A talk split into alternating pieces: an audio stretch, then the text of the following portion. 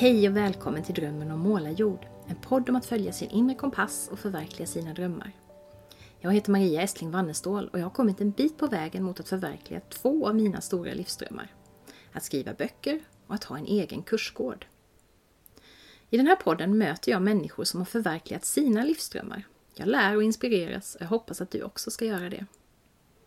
Tusen tack för all positiv feedback på det första avsnittet. Där reflekterade jag över livsdrömmar och berättade lite om min väg till att ta över rodret i mitt liv. Jag träffade också min vän och kollega Sara Norby Wallin som nyligen har tagit ett viktigt steg mot att förverkliga en av sina drömmar. Att jobba helt i egen regi. För ett par veckor sedan fick jag den stora äran att hålla ett föredrag under Bröstcancerföreningens ljusmanifestation i Växjö domkyrka. Jag pratade om att leva livet fullt ut och berättade bland annat om hur min egen cancer för 13 år sedan fick mig att börja ta vara på livet lite bättre. Sen tog det förstås ganska många år och en 40-årskris innan jag verkligen tog min inre röst på allvar. Vi hör ofta om människor som omvärderar sina liv när något omskakande händer, som en allvarlig sjukdom eller en nära anhörigs död. Eller för den delen i samband med en mindre dramatisk och mer smygande kris. Men tänk om vi kunde bli lite bättre på att ta vara på livet redan innan det händer något riktigt jobbigt. Tänk om vi alla kunde bli lite bättre på att lyssna på våra inre röster. Följa vår inre kompass lite oftare. Jag såg en text på Facebook för en tid sedan. Det stod Vet du vad som gör dig lycklig? Om ja, gör det. Om nej, ta reda på det. Det här är förstås en väldig förenkling, men jag tycker ändå att frågan har någonting att säga oss. Jag tror att vi ibland glömmer bort vad det är som faktiskt gör oss riktigt lyckliga. När livet rusar på i full fart och vi lätt fastnar i våra inbillade måsten. Det är så lätt att jämföra sig med alla andra samtidigt. Någon har det där otroligt fina och välstädade huset. En annan en fantastisk karriär. En tredje hämtar alltid tidigt på dagis. En fjärde bakar allt bröd själv. En femte hälsar på sin gamla sjuka mamma varje dag. En sjätte tränar fyra gånger i veckan. Och så trampar vi runt och tror att vi måste vara sådär duktiga på alla plan, samtidigt. Det är lite som den där bilden med hästen som är bunden vid en plaststol. Han tror att han sitter fast, men tänk om han vågar ta ett kliv till vänster och upptäcker att det han trodde var omöjligt faktiskt inte alls är det. Tänk om vi kunde lyssna lite mer inåt och inte fundera så mycket på vad som förväntas av oss. I det här avsnittet kommer ni att få träffa Anna Nordström som är en sån där person som är bra på att följa sin inre kompass. Jag träffade henne för första gången för några år sedan och sedan dess har jag följt henne med spänning. Anna har levt ett ganska ovanligt liv. Hon har bott utomlands i många år på grund av sin mans arbete. Men för några år sedan flyttade familjen hem till Sverige och Anna förverkligade sin dröm om att bli fotograf. Någonting som jag tycker är särskilt inspirerande med Anna är att hon varje år skapar ett konstprojekt med mycket tankeväckande innehåll. Det ska ni få höra mer om strax. Så här är hon nu, Anna Nordström.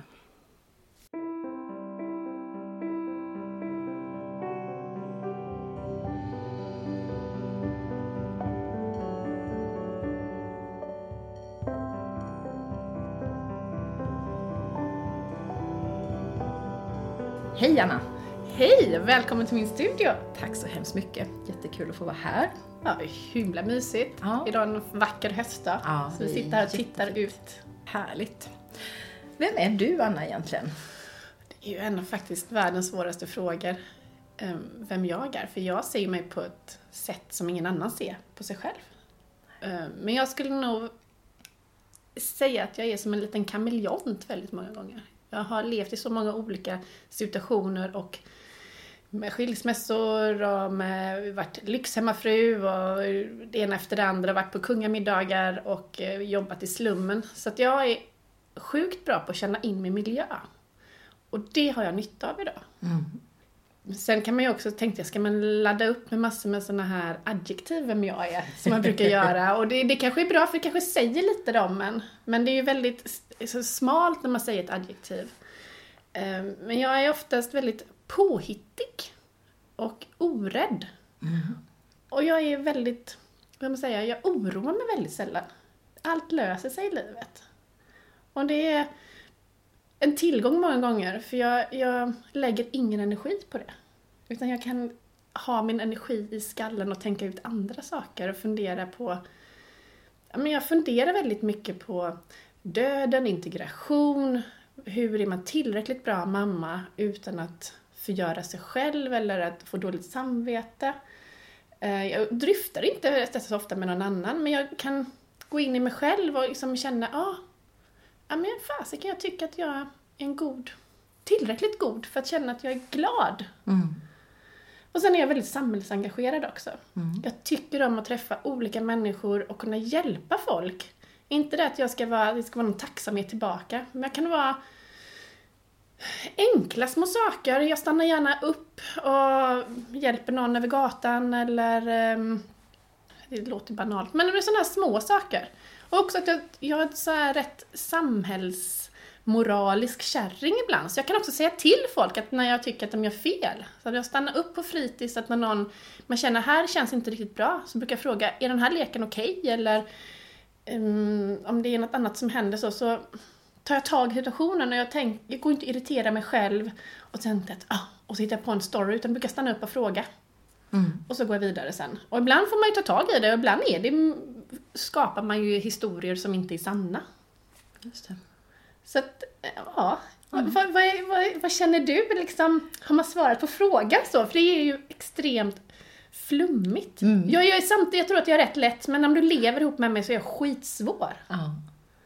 Men jag tycker det är så intressant det du sa i början där, att det går ju inte att beskriva det, för det är ju din du beskriver ju dig och en annan människa kanske skulle beskriva dig. Jag känner inte dig så väl, så att jag, det du säger, det är, vad jag, det är den bilden jag har av dig också. Mm. Men, men det är jättespännande att få höra hur någon definierar sig själv, tycker jag. Ja. Och det är inte alltid man kanske tänk, tänker efter det heller och, och funderar på det, utan um, jag tror att det är väldigt olika. Vissa människor gör det nog hela tiden och andra ja. kanske inte gör det så mycket utan man, man definierar sig själv mer utifrån hur andra ser på en. Ja, som exempel min man tycker att jag är katastrof med ekonomi och datorer och sådär. Många av mina bästa vänner tycker, sätter mig på en pedestal för att mm. jag är så sjuk. De ringer mig och frågar om ekonomitips eller om eh, datorer och sådär.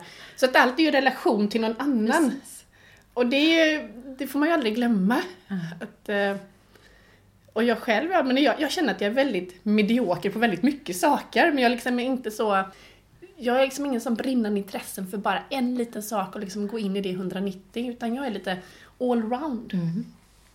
Har du nytta av det i ditt jobb? Ja, men jag tycker det. Um, I och med att jag då kan... Jag har väldigt lätt att möta människor.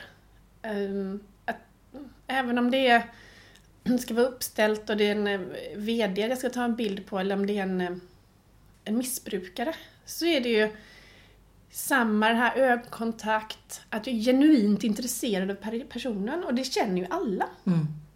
Och, det, och jag är verkligen oftast, jag säger oftast för det är väl några som man inte är genuint intresserad av. Men nästan alla, alla, alla jag möter så är jag, jag är nyfiken, äkta nyfiken. Mm. Och då uppstår det något magiskt mellan två personer när man känner sig sedd och att de ser mig tillbaka. Mm. Och det är väl det som gör att att man ibland lyckas att fånga detta som många bara, hur vågar du? Jag har haft eh, jag träffade massor med i bröstcancer som då hade inga, inga ja, skadade bröst och kroppar, deformerade kroppar. Och första samtalet var skitjobbigt att ringa. Men sen när man inser att det är deras kroppar, de är så vana. Mm. Och att hur det slappnar av och om jag på riktigt intresserad så ville de ju också berätta för mig. Mm. Och visa sina kroppar. Och I början vågar man ju knappast ta på en deras proteser eller såna här saker. Och sen bara, men ta på mig, säg vad jag ska göra, var inte så mesena. Och de, de, jag hade ju, intentionen var ju god och det kände de. Och att jag mm. på riktigt ville att det skulle bli bra. Och det tror jag är, då har man ju nytta av att våga. Att du är nyfiken och att du är oblyg. Jag Mm. menar, du kan ju faktiskt få en lavett. Men då får man ju faktiskt vara beredd på det. Ja. Men jag har aldrig fått det. Och de flesta bara skrattar och känner att ja, det är ju en väldigt udda fråga. Så tänker de ju till och så berättar de. Ja. ja Och så- spännande. Går ju det framåt hela tiden. Ja. Och det som du just berättade om nu, det är ju ett av de projekt du Ja, har gjort. Det är ett Vill du- gammalt projekt. Mm. ehm, för några år sedan. Men jag är fotograf, eller visuell kommunikatör kan jag ibland tycka att det är bättre. För jag tycker, vad är det för bud? En, en fotograf, man tänker att det pratar om en bild, men för mig är det väldigt mycket vad ska bilden vara till? För att du ska visuell, visualisera rätt budskap. Det tycker jag är jätteviktigt att man tänker på det. Man kan ju ta fantastiska fina solnedgångsbilder och man är skitduktig tekniskt på kameran, men vad fasiken ska du ha bilden till? Och du måste sätta det i sitt sammanhang. Nu ska jag inte dissa solnedgångsbilder, för det tar jag också. men det kanske inte funkar i underklädesreklam. Att då måste du på något sätt hänga i sitt sammanhang och det tycker jag just yrkesfotografer, det är liksom lite deras grej, Mm. att förstå att det sitter ihop väldigt Ja. mycket. Ja, just det. Ehm, Så att du klurar olika idéer. Ja. Men över till frågan, vad var det du Ja, ställde? nej, det var nog egentligen lite grann om det här bröstprojektet. Hur fick du idén till det till exempel? Ja, men jo, det var det jag skulle säga att eh, varje år så försöker jag då driva ett projekt där man inte brukar visa så mycket i samhället om någonting. Och då valde jag bröstcancer det året. Ehm, det är så sjukt mycket bröstcancer. Det är ju det är ju varje dag folk insjuknar och dör. Jag tror det är 90 000 människor nu som har bröstcancer. Jag kommer inte riktigt ihåg siffrorna exakt, men det är jättemånga. Och vi ser, vi pratar om det vi ser, men vi får aldrig se hur, hur blir det efteråt? Så jag valde då, istället för att det här sorgsna så valde jag att se de överlevande. Alltså det, det positiva, det, för det är också statistiken är ju nu att det är så himla många det går bra för. Mm. Men du ser inte deras kroppar någonstans. För när du väl har fått detta så är du jättenöjd, men du, du ser dem inte på badplatsen och du ser dem inte i simhallen och du ser dem inte, det kommer mer och mer. Men jag ville på något sätt visa upp att man ska ändå vara nöjd och stolt över sin kropp. Att du gått igenom detta så ska du ändå inte behöva skyla dig. Nej. Så det är så mycket jobbar jag. Att jag jobbar en del kommersiellt, där jag tjänar pengar och sen varje år försöker jag göra någonting som Ja, jag ska inte säga att jag räddar världen, men jag kanske drar ett litet, litet strå till stacken att, att visa upp någonting som inte kamerorna vänds ofta mot i vår kommersiella värld. Ja, just det. Du hade ju ett annat spännande projekt förra året där du tog bilder på olika människors ögon. Var det, va? Ögon och ehm, ögon och näsa och oftast är det glasögon eller om du har örhängen, något små detaljer var kvar. Och sen, eh, det gick ut på att vem är vem i vårt samhälle, att du bara möts och så är det ju på en nanosekund så gör du ju fakt- har du en, en fördom Mm. eh, vem denna personen är. Och att många gånger så tror du ju faktiskt fel om fel person. Mm. Det var ju otroligt många som tyckte den var jätterolig. Och eh, just för det, det, jag gjorde, bakade in ett litet quiz här.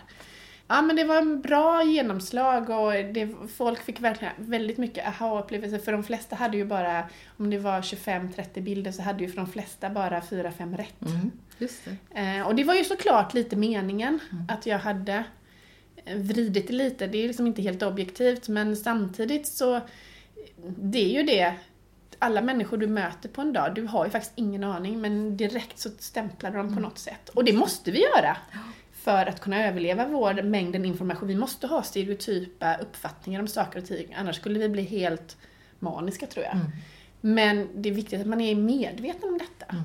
Och att man, om man märker att ändras, att man verkligen vågar ändra sin uppfattning så man inte håller fast. Och det är då det blir, ja men det blir bara helt felaktigt. Ja, just det. Ja, Jag tyckte det var ett jättespännande projekt. Jag gjorde det där quizet och fick mig en tankeställare också. Det var spännande.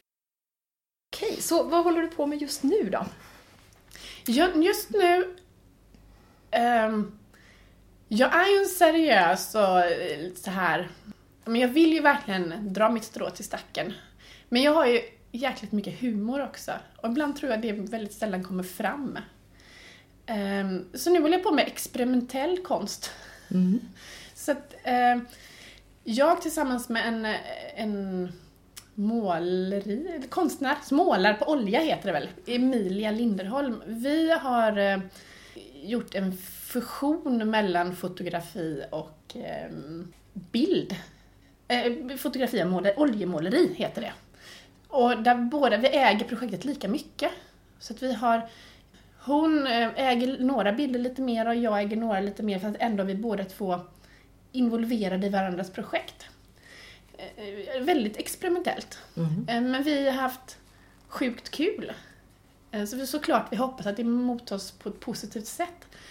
Eh, Men, eh, och alla som vi har sett och visat lite, de har bara shit, detta är verkligen något nytt, det är något roligt så här. Så nu i oktober så har vi då vernissage. Mm. Och det, det känns bra, det känns, eh, vi får väldigt mycket, wow, shit vi är nyfikna, vi har lagt ut små blänkare och folk, det här vill man verkligen se mer av. Så vi får väl se hur det går. Vi kan ju bli halshuggna eller hyllade. vi är helt beredda. Vi har också bestämt att hur det, vi, så länge vi är nöjda med vad vi har gjort så räcker det för oss. Mm. Och att vi har haft väldigt, väldigt kul. Mm. Och ibland är det också good enough liksom.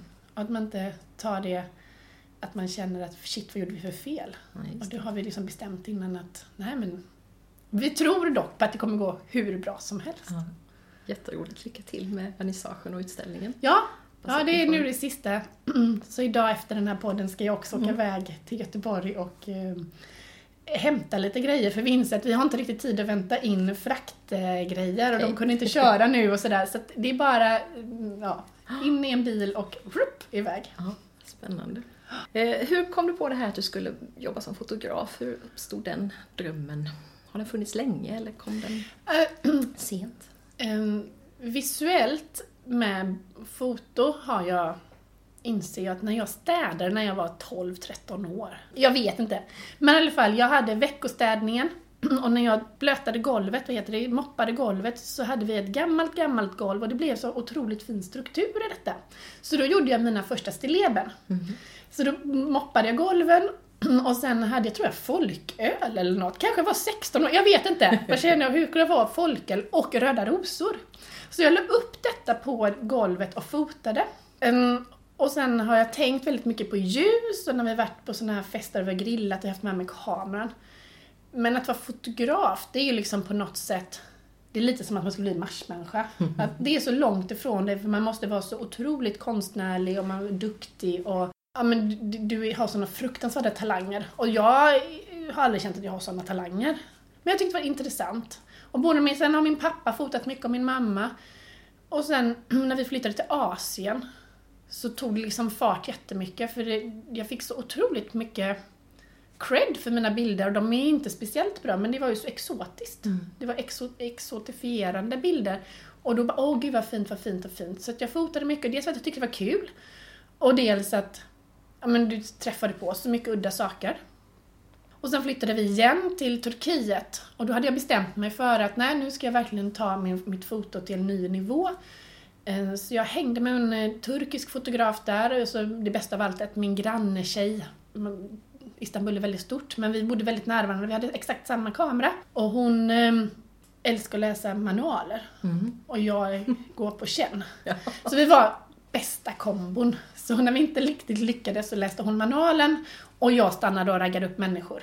Så vi fotade gubbar och allt möjligt. Så varje dag i flera år så var vi ute på fotogrejer, eller vi gjorde något med foto, vi var på julbasarer och vi hjälpte till att sätta ihop någon tidning och... Ja men vi gjorde jättemycket. Eh, Och där fick jag liksom en, en fotovana på något sätt.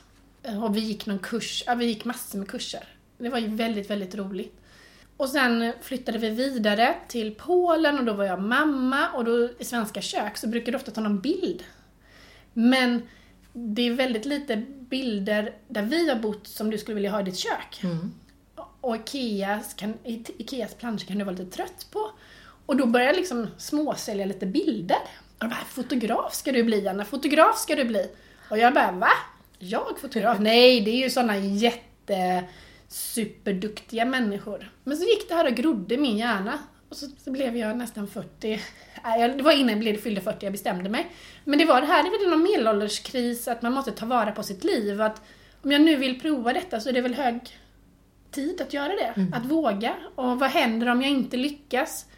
Jag brukar ändå alltid tänka, referera till att det var en jäkla tur att jag inte ville bli hjärnkirurg. Mm. För att om jag misslyckas så dör folk på vägen. Men nu om jag misslyckas, ja men det är någon som blir missnöjd med lite bilder. Det är inte något end of the world. Och så tänker jag väldigt ofta i min i relation. Lite här, tillräckligt bra för att jag ska må bra eller det, det, är inte det är inte så farligt och då vågar jag lyckas och sådär. Har det väl blivit. Så när vi väl flyttade hem efter vi varit massor med år utomlands, vi var över 15 år utomlands, tror jag det. Och jag är egentligen sociolog i grunden. Och känner är ingen som vill ha en avdankad sociolog. Och vad ska jag göra? Jag kan inte se mig själv som forskare sitta på ett kontor och skriva något väldigt viktigt. Jag kan inte det. Det, är lite, det händer för lite, det är lite för stelt. En stel form. Så att jag sa till min man, nej nu vet jag vad jag vill göra, jag vill bli fotograf. Han bara, jaha, ja men det är underbart vänner. Bara, hur Hur gör du? Och så gjorde jag en strategi, en plan. Och en del var där att när jag började skriva mina första avtal för bilder så visste jag inte ens vad jag skrev för avtal. Alltså, du vet att du ska ha ett bildavtal men du har ingen aning om riktigt vad det innebär och vad i långa loppet. Så jag insåg att jag, jag måste gå en utbildning där jag, det är liksom inte tekniken som är i fokus. Det är nu jättebra att kunna bygga på mer med tekniken. Men där är så mycket runt omkring. Mm. Så att jag helt enkelt hittade ett halv, eller jag hittade en kurs i Stockholm. Så jag flyttade dit utan man och barn. Så då fick min man då som har varit, eh, han har i princip aldrig varit närvarande med barnen för att han har jobbat så himla mycket. Det var därför vi flyttade utomlands också Mm. för att vi ville ha ett mer normalt liv och han, vi ville verkligen ha våra barn och vi vill vara föräldrar. Så vi ville båda två vara närvarande men i hans dåvarande position så var det omöjligt Mm. att få ihop detta. Då valde vi att kliva av det här, det livet och starta ett annat liv. Och när vi väl har startat det här livet och vi, när vi verkligen skulle tänka ut vad vi ville bli och vad vi ville göra med resten av vår tid på vår jord. Så ja, då bestämde jag mig för att bli fotograf. Så jag stack dit och det är ju väldigt många som tycker att det var så modigt och det är ju det är jättekul och jättebra och modigt. Men det var ju såklart några som också trodde vi skulle skiljas. Mm. För att små barn, den ena drar till Stockholm och grejen var att vi hade ju så mycket läxor och sådär. Vi provade att jag skulle komma hem två helger men det bara funkade inte. För jag satt ju hela tiden och jobbade med läxor. Och barnen som inte har sett sin mamma på en vecka ville såklart sitta i mitt knä och vara gosa och det ena efter det andra. Så det blev att jag kom inte ens hem på helgerna. Så det var ett, eh, Hur länge var det? fyra eller fyra och en halv månad eller något. Vi sågs väl en gång då eller något sånt där. Och det var ju jättebra för min man. Ja. För jag kunde liksom inte heller åka hem och styra hur man köper vinterkläder eller när det är rätt att lägga sig eller hur man gör på morgonen. För det är ju alltid jag som har varit ledaren i familjen och alla har liksom anpassat sig efter vad jag vill och det är liksom jag som har haft överansvaret eller man säger. Nu gjorde han ju allt och min man är ju grym på, han är ju nog bättre än mig egentligen på att rodda i familjen. Mm. Eh, Men, och nu fick han ju steppa in och han ville det och gjorde med hela sitt hjärta. Mm. Så att idag är det ju, vi är extremt jämbördiga i familjen. Mm. Annars var det, om det är någon som slogs eller så var det bara mamma. Ja, När det liksom, pappa var lekpappan och jag var den här som tjatmamman och den som gav mycket kärlek. Eller pappan gav ju såklart mycket kärlek men de connectade med mig för de Mm. ser mig varje dag. Ja. Så det är ju något av det bästa vi gjorde. Det, det blir- Både familjesituationen och för mig eh, yrkesmässigt. Precis. Så din dröm blev liksom eh, någonting som hela familjen fick nytta av egentligen? Absolut. Och Jag tror barnen, de ser ju inte att det har varit så orätt, ojämnt innan. Mm. För det blev ju så himla bra så snabbt. Ja, just det.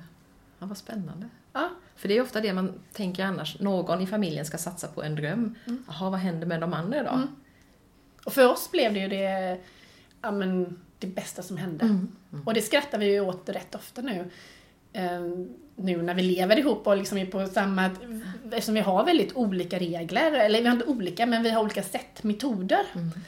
Eh, och ibland brukar vi säga, vem är det som bestämmer idag? Mm. För då vet inte den andra, då måste man liksom eh, när två ledare, och det kan liksom, då faller det lätt mellan stolarna saker.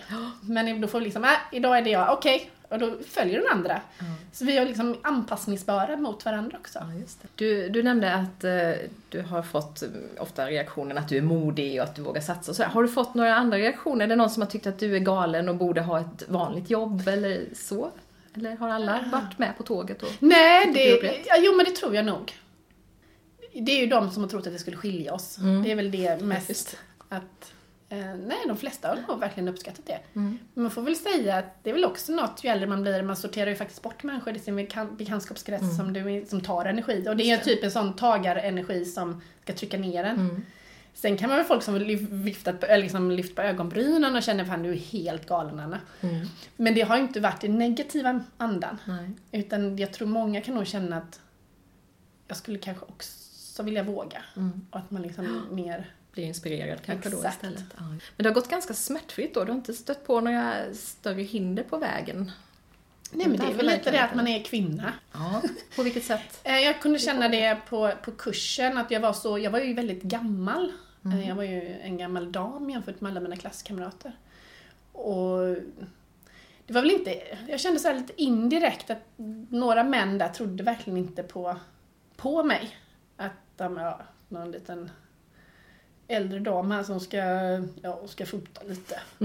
lite så kände jag. Och det var mycket med du kan komma och gråta på min, min axel här om du längtar hem. Jaha. Och jag, bara, jag var där, jag var helt fri vilja. Och jag är jävligt driven. Ja. Eh, och det var, nej så att, så det är väl mitt kön då. Men Ja. samtidigt känner jag att de kanske hade gjort så om det var en kille. Jag har ingen aning om det var bara mitt kön eller min ålder eller sådär. Sen är jag också väldigt sådär men jag kommer bara ihåg positiva saker. Jag Mm. väljer också väldigt ofta att ta bort skiten ur min hjärna, radera det och inte gå och älta upp. Så att det är kanske folk som har sagt massor med konstiga saker för att jag är bara, ha, rann av mig som en gås. Ja. Skönt att ha den egenskapen. Ja, det kan min man bli nästan irriterad på att jag är liksom, ja, ja, ja. ja. Ja. Ja, men- Så det är ju bra på ett sätt, men Underbart. ibland kanske man inte tar, blir så seriös. Jag vet Nej. inte. Nu bara blabbar jag. Ja, det är en bra egenskap faktiskt. För jag Ja. orkar inte ösla energi på skit.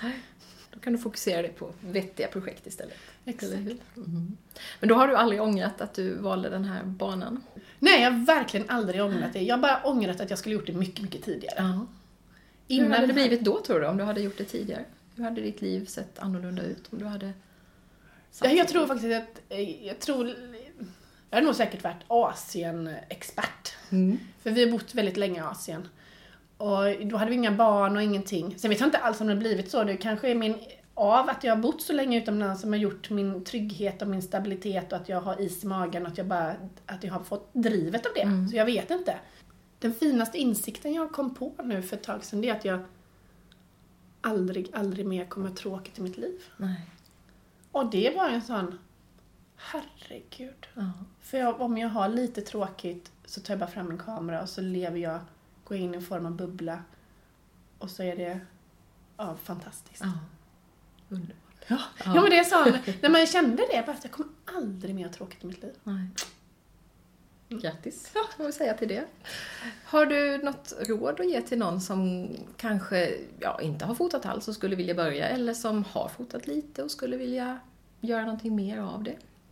Skulle du rekommendera? Nej, men om man aldrig har fotat och vill börja fota så är det ju bara att ta, ta tag i en kamera och fota. Mm. Och jag, jag är ingen tekniknisse själv och jag kan känna att du kan fota med din mobil, du kan, det finns massor med redskap att fota med idag. Det behöver inte Mm. vara en dyr jäkla systemkamera, du behöver kunna alla knappar.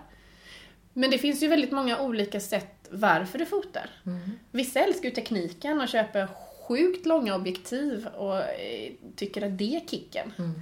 Vissa fotar ju för att de vill dokumentera sin vardag eller på något sätt ja, gör statement varje dag eller varje vecka och berättar så här var det som en liten dagbok. Och vissa kanske estetiskt då, att med form och färg och göra... Och det är ju väldigt mycket, det är ju rätt bra att ta reda på varför jag fotar. det. Ehm, och det är ju ingenting som är fulare eller finare än det andra. Men du kommer... Det är svårt att jämföra äpplen och päron. Så att om du jobbar mycket med estetik så kanske inte du kommer vara så jättenöjd att fota fåglar i värsta objektiven. Just det. Och då, då kanske du inte heller ska jämföra med sådana bilder. Och däremot kan man ju få en influencer av sånt och bara shit vad coolt eller vad det nu är. Men om du formar, men titta på det, då kanske du också ska jämföra dig eller utmana dig själv inom det området. Mm. För ibland kan man känna att man mm, trycker in all form av fotografi i samma, under samma rubrik, eller man säger, Mm. att det är fotografi. Och ibland kan det bli så missvisande och framförallt tror jag att man kan skapa självkänslan ibland kan gå ner väldigt Mm. mycket. Och om du vill ta det på en högre professionell nivå, då känner jag att ja, men det är nöta på. Mm. Och sen tycker jag det är viktigt att inte bara umgås med ja-sägare och säga åh vad fint, vad duktig du är. För då utvecklas du ju inte, utan du ska ju ha någon du litar på som kan ge dig någon form av feedback på ett men på, det behöver inte vara fotografisk feedback, utan det var bara nej, den här gillar inte jag. Att man liksom talar om varför man inte gillar och vad som är fel i komposition eller färg eller... Det kan ju vara massor med saker. Mm. Det gäller ju... En bild tilltalar ju så på olika sätt. Mm. Och sen är det ju, om man ska professionellt med, då är det ju, du behöver ju kunna väldigt mycket mer med avtal, om eh, det. hur man säljer in sig själv och hur man gör det. Alltså det är ju, det är ju otroligt mycket att hålla reda på Mm. för att det ska kunna gå bra. Så det är inte bara fota och sen Nej. punkt, tycker- utan om man ska det det. finns en annan. Och sen behöver du göra 10 000 timmar Mm. för att du ska bli bra. Det spelar ingen det finns liksom inga genvägar Just i någonting nästan i samhället. Så när du har gjort dina 10 000 timmar sen, då hoppas man att du fortfarande tycker det är lika kul. Mm. Har du gjort dina 10 000 timmar? Nej, jag börjar komma upp där. Nej, jag skulle nog, jag har inte gjort det. Så att jag, kan, jag är ju fortfarande, jag har ju hur mycket som helst för att lära. Mm. Eh, och det är också en, en, en trigger liksom. Ja, och jag tror när jag är ut mina 10 000 timmar så kommer jag fortfarande ha lika mycket till att lära. Och det är lite fint med den här grejen att för det är så nya kameror, det är nya motiv, det är nya projekt, nya... Ja, det är ju nytt. Mm. Det blir ju så nya saker hela tiden. Och du kan alltid utvecklas åt olika håll. Absolut. Och det är väl det, så länge, om du inte känner att du kan göra det, men då är du död som fotograf. Ja. Då, är du, då är du inte intressant längre. Det du gör, du gör det ju på rutin. Men då måste, tror jag att, men då måste man ju vinkla sitt eget och göra något eget projekt om något konstigt. Och Ja, det. jag många gånger har ju mina egna projekt för att ehm, utveckla något som jag är själv. Som är kvinnorna, bröstcancerkvinnorna som vi återkom till, som vi pratade om innan. Jag har jättesvårt för nakenhet. Mm. Det var ju superbra för mig att träna på att umgås med halvnakna människor med hängande bröst. Liksom. Nu är den fobin lite borta. Ehm, Så det kan bli såna här bieffekter som du aldrig hade räknat med också som Exakt. kan komma in i det. jag har, I somras nu så har jag jobbat mycket med mördarsniglar till exempel. Eh, och det är ju något, nu är jag liksom sjukt bra vän med mina mördarsniglar. För de är dina bästa Ja, objekt. liksom, ja, exakt. Det blir sådär. För de tyckte det var svinäckligt i början till att jag liksom blir inte ens och jag inser nu att det blir som individer och alla lite Just olika strukturer och vissa är snabba, vissa är långsamma och att de alltid vrider sig mot ljuset. Alltså jag upplevde alltså helt ny kunskap om Ja. mördarsniglar. Ja, spännande. Jag tänkte på när jag eh, forskade om svordomar. Då blev, svor, då blev svordomar så, ja, de tappade liksom sin laddning. Ja. Därför att jag tittade på dem just precis som du sa med, med sniglarna där från Ja. olika håll. Och Jaha, okej, ja men så kan man säga. Och det är den ordklassen och så. Det var lite samma sak, att man studerar någonting som tappar Exakt. den där eh, laddningen som den annars Ja. kan ha. När det gäller dina arbetsuppgifter nu, känner du att du har en bra balans mellan det här kommersiella fotograferandet och dina konstprojekt? Eller skulle du vilja göra mer Jag hade gärna gjort mer av det, mina konstprojekt och gärna fått lite pröjs för det med. Samtidigt vill man ju inte ha pröjs så man blir styrd så att det är någon som sätter, sätter ramar för vad du gör. Men ehm, ja, det hade ju varit fantastiskt. Det är så att jag kan, när jag sätter mig och tänker ehm, det låter väldigt pretentiöst när man sätter sig och tänker. Men när, om man vad vill jag göra så kan det poppa upp sju projekt i min hjärna vad jag vill göra. Mm. Eh, Så jag har väldigt mycket i, i mitt huvud som jag skulle vilja... Sen må- måste det ju... Bara för att du poppar upp sju projekt så kanske inte sju håller. Men då måste du liksom modifiera dem och tänka och sen så skriver jag ner dem i en liten bok. Mm. Och sen måste de liksom ligga till sig en tid och se om de håller fortfarande. Mm. Eh, Och så kan man modifiera om det sådär. Så att, och jag skulle jättegärna då lägga mer tid på det. Mm. Och det skulle ju vara ibland ja, men någon form att få bidrag eller på något sätt. Mm. För det, det, jag tror att jag, det är mycket som vi skulle kunna tala om för samhället.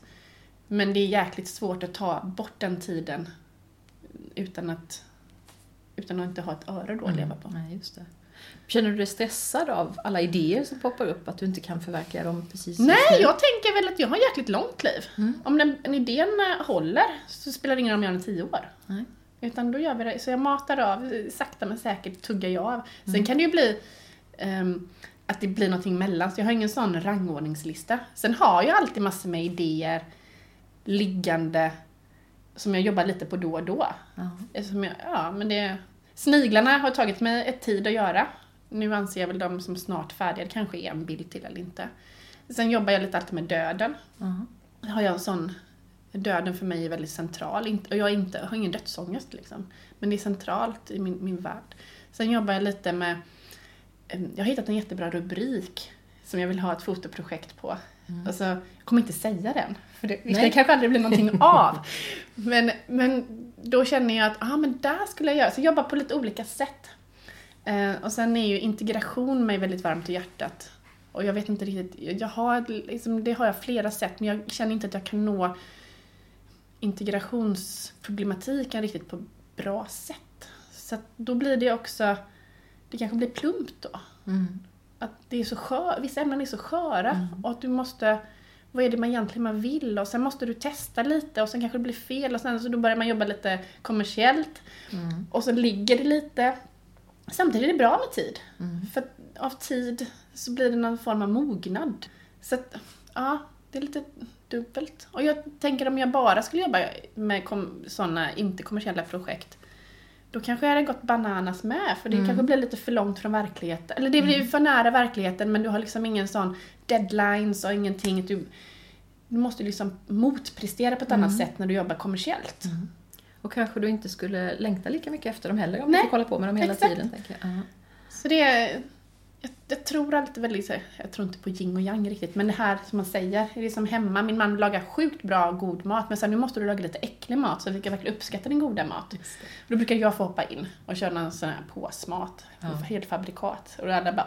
Ja. Sen är det, tycker man ju pappas mat är jättegod igen. Han gör jättegod hela tiden. Så att, men lite så funkar jag. Men det är Alfons där, att du måste ha lite tråkigt för att kunna ha Ha roligt, roligt, sen. ja. Mm. Det håller jag med dig om. Det. Så tänker nog jag också. Ja. Har du någon sån där stor dröm just nu som du skulle vilja förverkliga, som du känner att du vill jobba mot? Eller lever du din dröm tillräckligt för att känna dig liksom nöjd med det? Ja, det gör jag. Samtidigt så kan man ju ha drömmen i drömmen. Mm. Ehm, Och jag skulle jättegärna vilja ha en stor utställning på något känt ställe. Eller... Men jag har också små drömmar att jag vill jättegärna jobba mer med barn. Mm. Ehm, För idag matas barn med så otroligt mycket reklambudskap och de är väldigt dåliga avläsare ehm, av reklam. Och de, vilket jag tror blir väldigt snett för dem. Att många barn mår väldigt dåligt idag. Av att det ska vara den perfekta världen. Mm. Att man, man platsar inte in där. Fast det är ju väldigt få som är perfekta och man måste ju på något sätt lära dem detta. Källkritik fast i bild. Mm. Att man måste förstå att du kommer inte ha de här supersnygga tuttarna eller kroppen och inga finnar och ditt hår är bara så svallande när du har speciellt schampo. Jag menar, det är ju bullshit. Mm. Och där känner jag, så jag, det jobbar jag väldigt mycket nu med att försöka komma in på skapande skola. Mm. Och jag, jag mår bra av att prata, jobba med barn. Jag, jag tycker det är... Men det händer ju bara galna saker som är kloka saker. Mm. Så det ger mig väldigt mycket energi. Mm. Ehm, och sen... Men jag gillar att lära ut med. Mm. Att folk mår bra av att om du köpte sin systemkamera så vet du ingenting. Ehm, och jag, jag är ju en, en lärare, en, jag säger en speci- alla är väl inte speciella, alla har ju något, men jag är ju inte så tekniskt jag är begåvad tekniskt, men det är inte det jag brinner för. Och att man kan lära ut på väldigt olika sätt. Jag är mycket hands-on och att man själv får testa och fixa. Så att ibland har jag små kurser.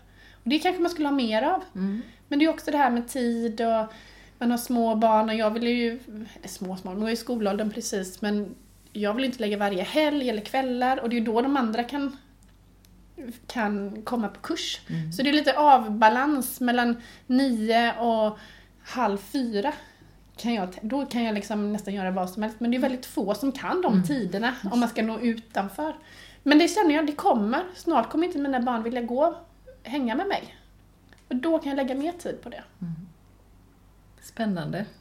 Lycka till med alla dina roliga idéer och projekt. Jag ser jättemycket fram emot att få se mer av dem framöver. Och du kommer. Jag kommer. Du matas ja. Tack så jättemycket. Tack för att du ville vara med i min podd. Tack själv.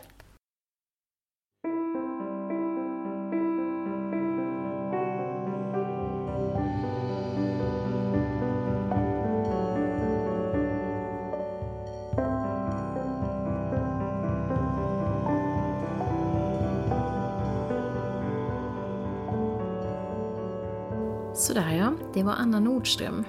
I torsdags hade Anna vernissage på sitt senaste konstprojekt som hon har skapat tillsammans med konstnären Emilia Linderholm. Hon kommer förresten också dyka upp här i podden lite längre fram. Annas och Emilias utställning heter Tales of Nature och den finns på Galleri Pettersson och Persson på Sandgärdsgatan i Växjö till och med den 8 november. Så om du bor i Växjötrakten eller kanske har vägarna förbi, så ta gärna en sväng in och kika på fantastiska bilder.